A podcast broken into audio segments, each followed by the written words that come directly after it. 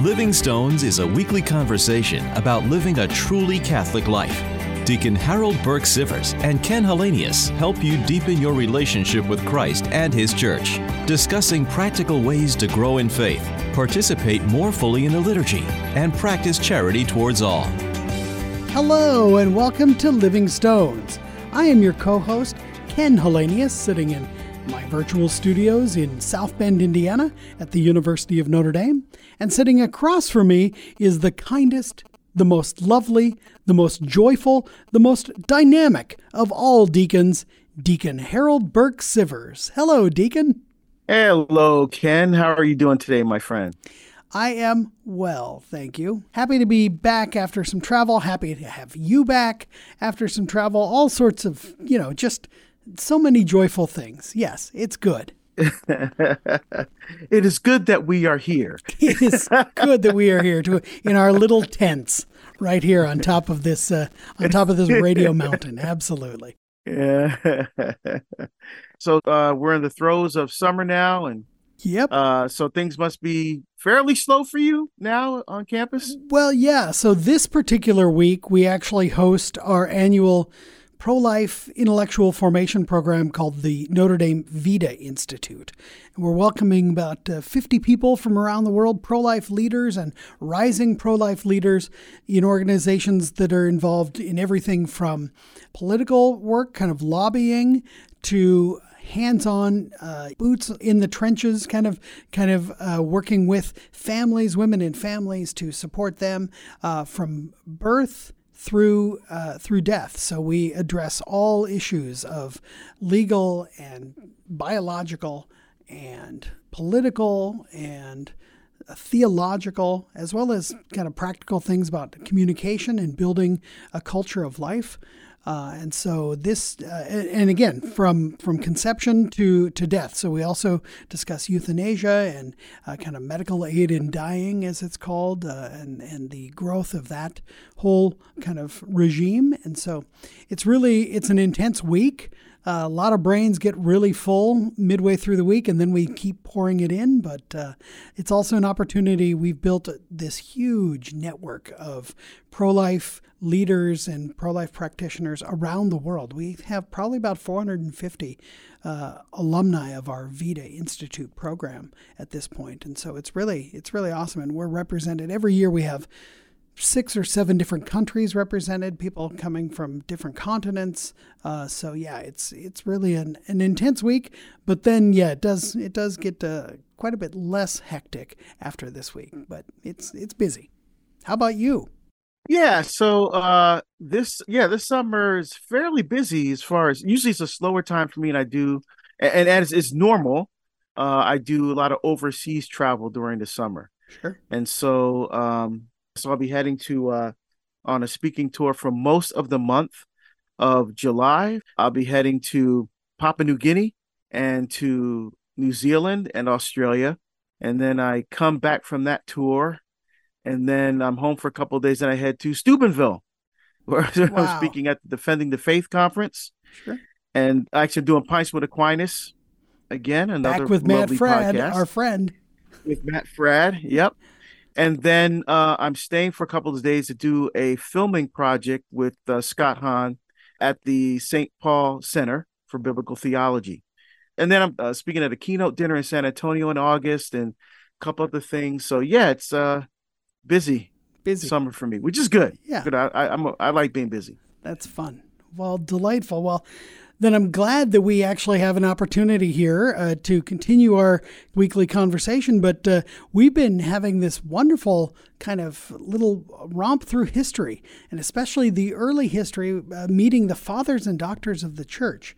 And uh, I'm delighted that we're going to continue that conversation tonight, because uh, here we're going to meet another one of the Cappadocian Fathers. So last week you introduced us to Basil the Great. So so great and so named after a uh, delicious plant. But uh, Basil the Great, um, it turns out, had lots of family who were also holy people. And I'm going to uh, introduce us to Gregory of Nyssa, his brother, tonight. So a little bit about Gregory. Born in three thirty-five A D, around there, we don't, we're not for certain, but born around three thirty-five, uh, he is the little brother of Basil the Great and uh, the little brother also of another saint, Saint Macrina the Younger, who herself was a holy woman who ended up founding a monastery of, of uh, Uh, nuns, uh, and so then he also is the older brother to Saint Necrotius and to Saint Peter of Sebasta, as well as the grandson of Saint Macrina the Elder. So, you know, this is actually a hopeful note for parents, right? When you raise your children in the faith, you give them the gift that you yourself have received, and you encourage them to be virtuous, you encourage them to pray. Good things happen. God actually takes those prayers of yours and turns them into holy children. Uh, and so obviously, you know, there's decisions made, and Gregory was a virtuous young man. Uh, he was known to be quiet and meek, uh, especially as compared to his outspoken brother Basil. He initially pursued a secular career as a rhetorician, so he was he wanted to basically be what we would think of as a lawyer or an advocate. Um, but he ended up uh, being elected and appointed in three seventy-two as the bishop of a newly established diocese, the newly established see of Nyssa in Asia Minor, which is in modern-day south-central Turkey. Now, this new diocese was created because the emperor had kind of split a large, well, we would think of a large state, a large province. He'd split it into two parts. And so the church wanted to um, make sure the boundaries are kept and things like that. And so the archbishop of Caesarea in Cappadocia appointed young Gregory to be the new bishop of this new diocese. It just so turns out that the Archbishop of Caesarea in Cappadocia was his older brother Basil. So Basil uh, appointed his brother, knowing him to be a holy man, uh, even though, he again, he was not as, Gregory was not as outgoing, not as, as forceful, not as perhaps well known as a preacher as Basil himself was, but he was appointed and he became the first bishop of Nyssa. And it's the legend actually says that Basil told Gregory, he said, "Nyssa is going to be remembered more for you than you will be remembered in Nyssa." And of course, to this day, when we say Gregory of Nyssa, that's pretty much the only way people remember this town, which has long since been obliterated, no longer an active town. Uh, it's near, you know, a small town in south central Turkey. But when we think of Nyssa, we think of one one person, and it's Gregory. So, oh, I, I'm glad it's not Nyssa, Oregon. You're right. No, you know, which no. is near the Idaho border. Right, right, exactly. Yeah, there are, you know, it's funny when you think about it, the church, we do this even to this day. You know, we, the church establishes dioceses, especially in, you know, back in the early church, these places which were peopled by Christians, you know, which were established by Christians, which had important and saintly leaders and, and important and saintly lay people. Even though the town may now no longer exist, we can keep that memory alive. So, for example, to this day, the uh, the Archbishop of Portland, the diocese was originally Oregon City. So Oregon City was the original diocese that is now the Archdiocese of Portland. But the Diocese of Oregon City, even though it's been what we would call suppressed, we continue to use that bishopric name for auxiliary bishops who don't have uh, a bishopric of their own. So there is probably, I'm, I'm not sure right now, but there probably is a what we would call a titular bishop of Oregon City, so-called, titular meaning in title only, because the diocese itself doesn't exist. So that's always one of my kind of fun things when you meet an auxiliary bishop to ask them, oh, what's your what's your diocese? And they will be, oh, I'm in the Archdiocese of Portland. I was like, yeah, but what's your titular diocese? You know, who are you uh, the bishop of uh, of the faithful of, even if that town no longer exists? So that's one of those small little Catholic trivia bits that you can regale your friends with at dinners. Yeah, exactly. So, as Bishop of Nyssa, Gregory experienced, much like bishops, the, a lot of the bishops that we've talked about of late, Gregory experienced bouts of exile over his orthodoxy, over the fact that he believed what the Council of Nicaea affirmed about the Trinity and about Jesus. So Gregory was in exile. You know, he's appointed in three seventy-two, and he spent a number of the years between three seventy-two and three seventy-eight in exile outside of his diocese, because the Arians still held great sway, as well as other minor heretical sects that had power. They had, um, you know, the ear of the local uh, civil leadership. Uh, so Arianism continues to exist in this day, even though it was slowly being rooted out. Gregory participated in the Synod of Antioch in three seventy-nine. Uh, he was briefly elected as the Bishop of Sebasta, which is, while he remained being the Bishop of Nyssa. Uh, so he was holding two different dioceses, uh, kind of had the spiritual leadership of two different dioceses before he was able to actually invite, encourage, cajole the faithful to elect his brother Peter as the Bishop of Sebasta. And as a matter of fact, today we know his brother as Saint Peter of Sebasta.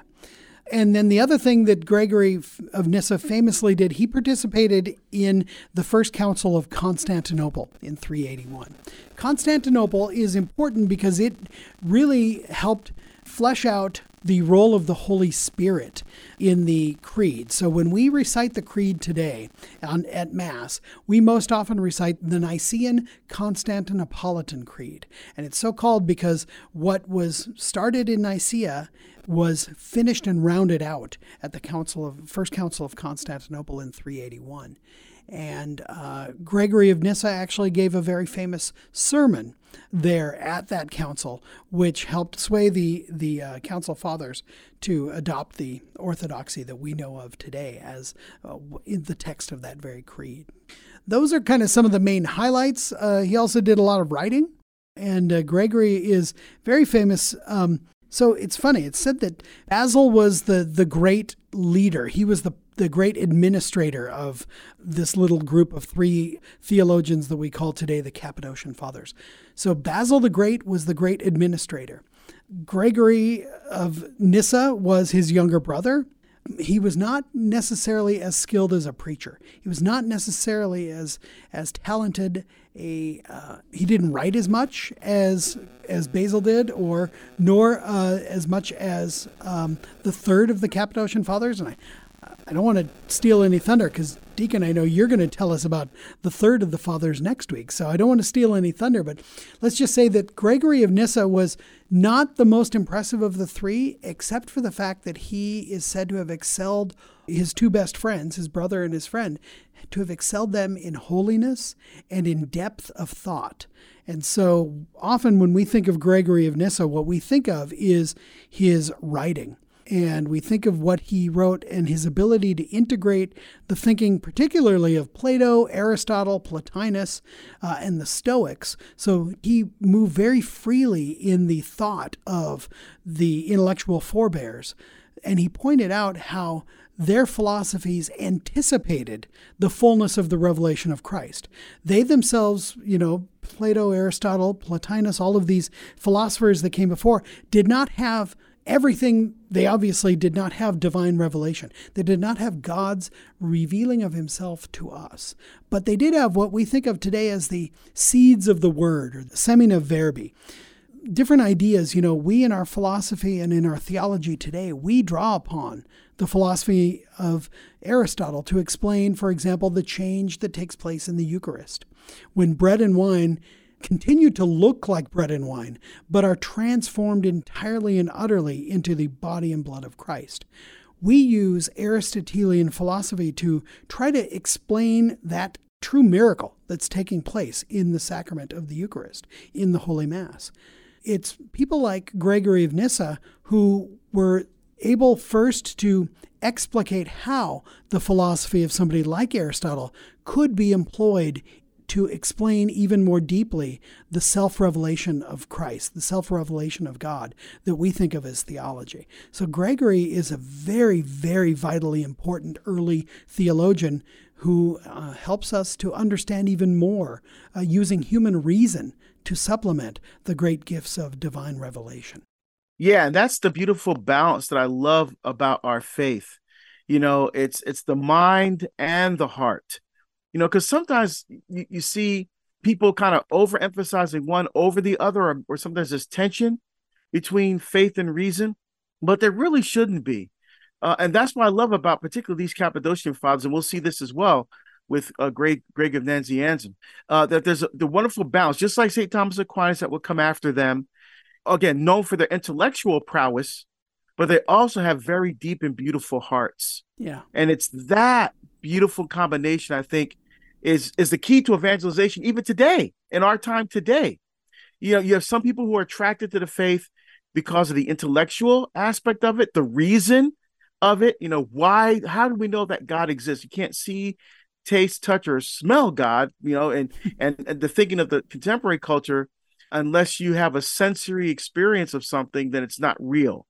You know, we have this idea of nominalism, that you cannot come to know things by abstract concepts, but only through the uh, empirical study of specific and individual objects.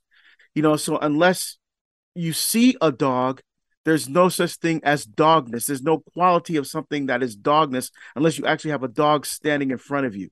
The idea in your mind that dogs exist is not real. You know, things like that. Yeah. And, and then you also have the beautiful, the, the heart pieces, right? So you have in adoration when you sing O Salutaris, or you're singing a beautiful hymn at Mass that really pulls at the heartstrings. And what I love about what these great Cappadocian Fathers do is they show us that in order to be, I think, fully integrated into our faith, to really have a deep experience of God, there has to be a beautiful connection, a nexus between mind and heart. It's not either or, it's both and. Yeah, very much. I think that fits with kind of reading Gregory of Nyssa, and this saint appears in a lot of the, you read him a lot in the Liturgy of the Hours, especially in the, the Office of Readings. He is spread throughout uh, the Catechism of the Catholic Church. I mean, he has a number of great quotations in there. And kind of, again, as you say, he connects the lived experience with mysticism in a way. He actually is um, was vitally important for uh, exploring kind of the deeper uh, steps and stages of prayer and mysticism.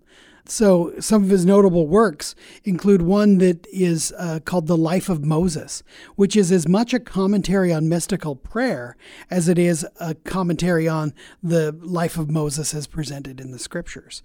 One of the essential things that he says in his theology is, look, he is a practitioner of what we call apophatic uh, theology, which is to say that we know God more by what we say he is not than by, than what he is, uh, because God is infinite and infinitely then incomprehensible to us, though God does invite us to into relationship with himself. And that's why we need revelation to understand even what we do of God, but that even that revelation tells us more about what God is not. So in The Life of Moses, Gregory speaks of three stages of spiritual growth that each of us go through. Um, there's this initial darkness of ignorance, which we don't know anything about God, but we just know that we want to be with God. Then there is spiritual illumination, in which God actually reveals himself to us. God is the one, again, doing the work. God is the one offering to us. So this is what we think of as grace. Even our desire to know God is itself a gift from God. And so spiritual illumination is God revealing himself to us in the light of what we can comprehend. And then finally, the third stage of spiritual growth for Gregory of Nyssa is darkness of the mind in mystic contemplation of the God who cannot be comprehended. So we've been invited by God in that initial motion where we realize we know nothing about God. We've been given a little bit of spiritual illumination, and then we are plunged into what Gregory defines as a darkness of the mind in which God alone is present. And I will confess, this is a stage I am not often at in my prayer. My prayer is... Well, I thank God regularly that, that Jesus gave us the Our Father so that I have words to pray. And, you know, and I love my, I love, you know, praying the rosary and things like this. These prayers, these rote prayers that we learn, you know, from our parents, we, we pray together in liturgy, these prayers actually are meant to lead us towards the point where we can be at one with God in contemplation. They are drawing us forth. Even the rosary, which is meditation, is meant to actually draw us into the deeper form of contemplation, which again, as Gregory says, it takes place in darkness, it takes place in, in what we would think of darkness of the mind. And so I look forward someday to being at that point where I can be in mystic contemplation of God. It's also a, it's also a bit of a frightening thought too. But we read this in Jacob in in the book of Genesis. You know, how terrible is this place? It is the very gate of God. He, you know, when he says terrible, he means how impressive, how awesome is this? And that for me is kind of the attraction of the contemplative life that Gregory so well describes. Yeah, that's so true. Yeah, and, and it gives us hope, and we we we're going through our own darkness, right? Yeah. Because sometimes it's hard to see God when we're going through something really hard, or even in our culture today, you know, as confused, as broken, as hurting as our culture is today, you know, it's sometimes easy for us uh, to give up hope. Like, what you know, you say to yourself, what could I possibly do in the midst of all of this? You know, I, I'm nobody. I have no influence at all, you know, and, but it's not about that. It's about the witness that I am to others, that despite what's going on in the world, I have hope, that despite what's going on around me, I have faith and trust in Christ. And and that's what these Cappadocian fathers help us to, to realize and to understand. It's not just, okay, these bunch of guys that taught great stuff and now they're dead. And, you know, we recognize their contributions. Now they're called fathers of the church. I mean, that's wonderful. And quite frankly, they could care less. You, you think they care right. that they're considered some of the greater theologians and they helped us develop Trinitarian theology, and they don't care about that stuff. They, they all they cared about was people coming closer to Jesus. Yeah. People falling more deeply in love with the Catholic faith. That's what they cared about. And that's what we should also care about too. Not lose hope of what's going on around us, but to see these, this is actually an opportunity for greater hope, to fall more deeply in love with, with Jesus Christ and our faith. Amen, brother. Preach it. Yeah. Um, one other thing that I wanted to make note of with Gregory is that he was one of the earliest Christian writers to address the idea of abolition of slavery. He wrote uh, in one work, "If man is in the likeness of God, who is his buyer? Tell me. Who is his seller? To God alone belongs this power, or rather, not even to God himself. God would not reduce the human race to slavery, since God himself, when we had been enslaved to sin, spontaneously recalled us to freedom. But if God does not enslave what is free, who is he that sets his own power above God's?" You know, that's wow. such a fantastic quote. And, and to think, you know, he's continuing a line, of course, that, that Paul had begun to, to establish in the New Testament. We read Paul encouraged slaves to be obedient to their masters, recognizing that actually we're all free in Christ. And of course, this is the whole, you know, the whole point of his letter to Philemon. Um, but now we get Gregory here in in three ninety. You know, so basically, you know, three hundred, three hundred twenty years later, three hundred fifty years later, writing that, that slavery actually is something that is contrary to the will of God.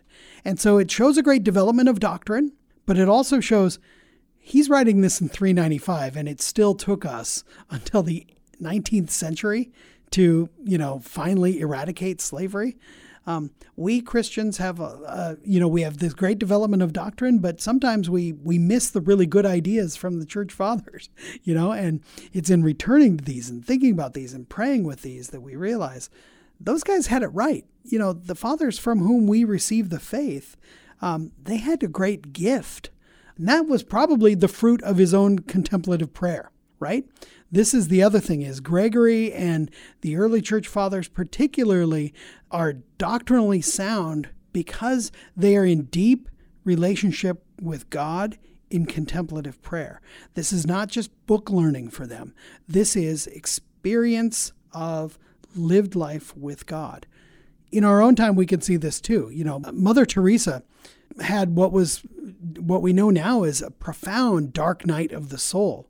But she continued to practice charity and to teach love.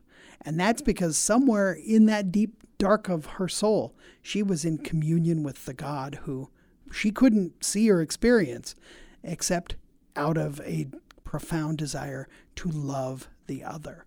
And that, as you say, that's what we need to be doing. We need to be taking from our prayer these fruits that drive us out in charity and love for our brother and sister, our brothers and sisters, inviting them into relationship with Christ.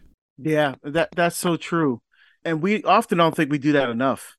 No, you know, uh, we're, right. we're willing we're willing to talk to people about other people in our lives that mean something to us. Like, you know, like I'm sure when you were dating Jules and people were saying, Uh, who's this? Who's Jules? Who, who's this? Ju- oh, and you would tell them all about him or all about her and how awesome she is and how special she is. And she might be the one and all this kind of stuff.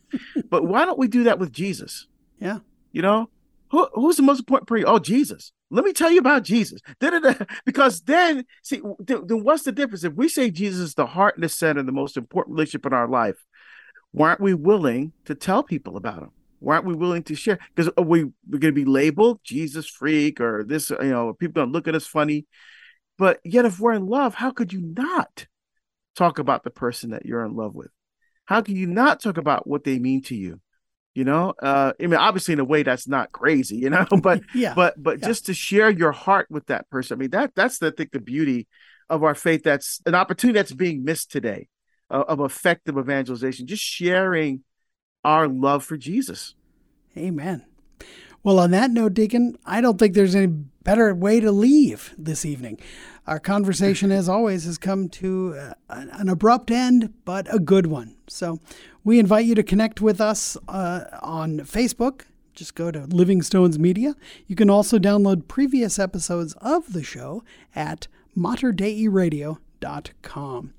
But Deacon, until we gather next week and we meet the third and most exciting, in some ways, of the Cappadocian Fathers, uh, might we have a blessing to get us through this time. May Almighty God bless you and keep you, the Father and the Son and the Holy Spirit. Amen. Amen. We'll see you next week here on Living Stones.